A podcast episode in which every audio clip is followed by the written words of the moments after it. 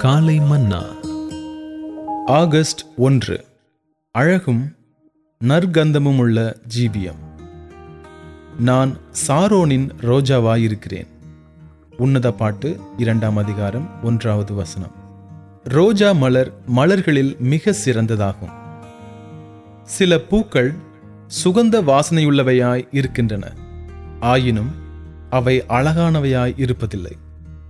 சில பூக்கள் அழகுள்ளவையாயிருந்தாலும் அவைகளுக்கு நறுமணம் இல்லை. ஆனால் ரோஜா மலர் அழகுள்ளதாகவும் அதே சமயத்தில் நற்கந்தம் வீசக்கூடியதாகவும் இருக்கிறது.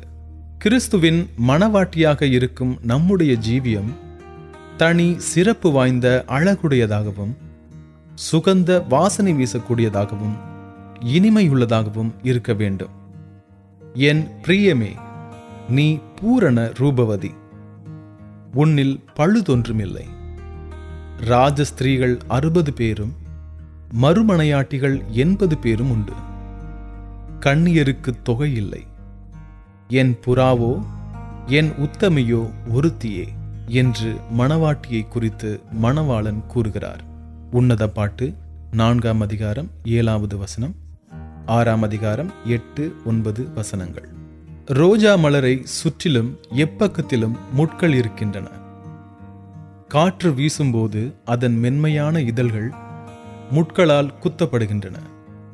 அதற்கு பதிலாக ரோஜா மலர் எண்ணத்தை கொடுக்கிறது. அது சுகந்த வாசனையை அளிக்கிறது.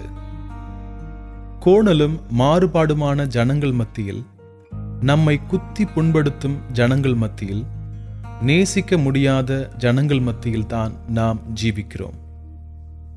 மன்னிக்கிற அன்பு தயவு என்னும் நறுமணங்களினால் அவர்களுடைய ஜீவியங்களுக்கு நாம் நறுமணம் ஊட்ட வேண்டும். கருவாளி மரம் ஆயிரம் வருடங்கள் உயிர் வாழ்ந்தாலும் அதற்கு அழகும் இல்லை சுகந்த வாசனையும் இல்லை ரோஜா மலர் குறைந்த நாட்களே வாழ்ந்தாலும் அது அழகுள்ளதாய் இருப்பதோடு அருமையான வாசனையும் வீசுகிறது. நாம் எவ்வளவு நாட்கள் ஜீவிக்கிறோம் என்பது ஒரு பொருட்டல்ல. நம்முடைய ஜீவிய நாட்கள் எல்லாம் தெய்வீக அழகினாலும் வாசனையினாலும் நிறைந்திருக்க வேண்டும். கிறிஸ்தவ ஜீவியம் என்பது உலகிற்கு கிறிஸ்துவையும் கிறிஸ்துவின் சாயலையும் வெளிப்படுத்தும் ஜீவியமாக இருப்பதால் அது மெய்யாகவே அழகு நிறைந்ததும் வாசனை வீசுவதுமான ஒரு ஜீவியமாகும். எல்லா இடங்களிலேயும் எங்களை கொண்டு அவரை அறிகிற அறிவின் வாசனையை வெளிப்படுத்துகிற தேவனுக்கு ஸ்தோத்திரம்.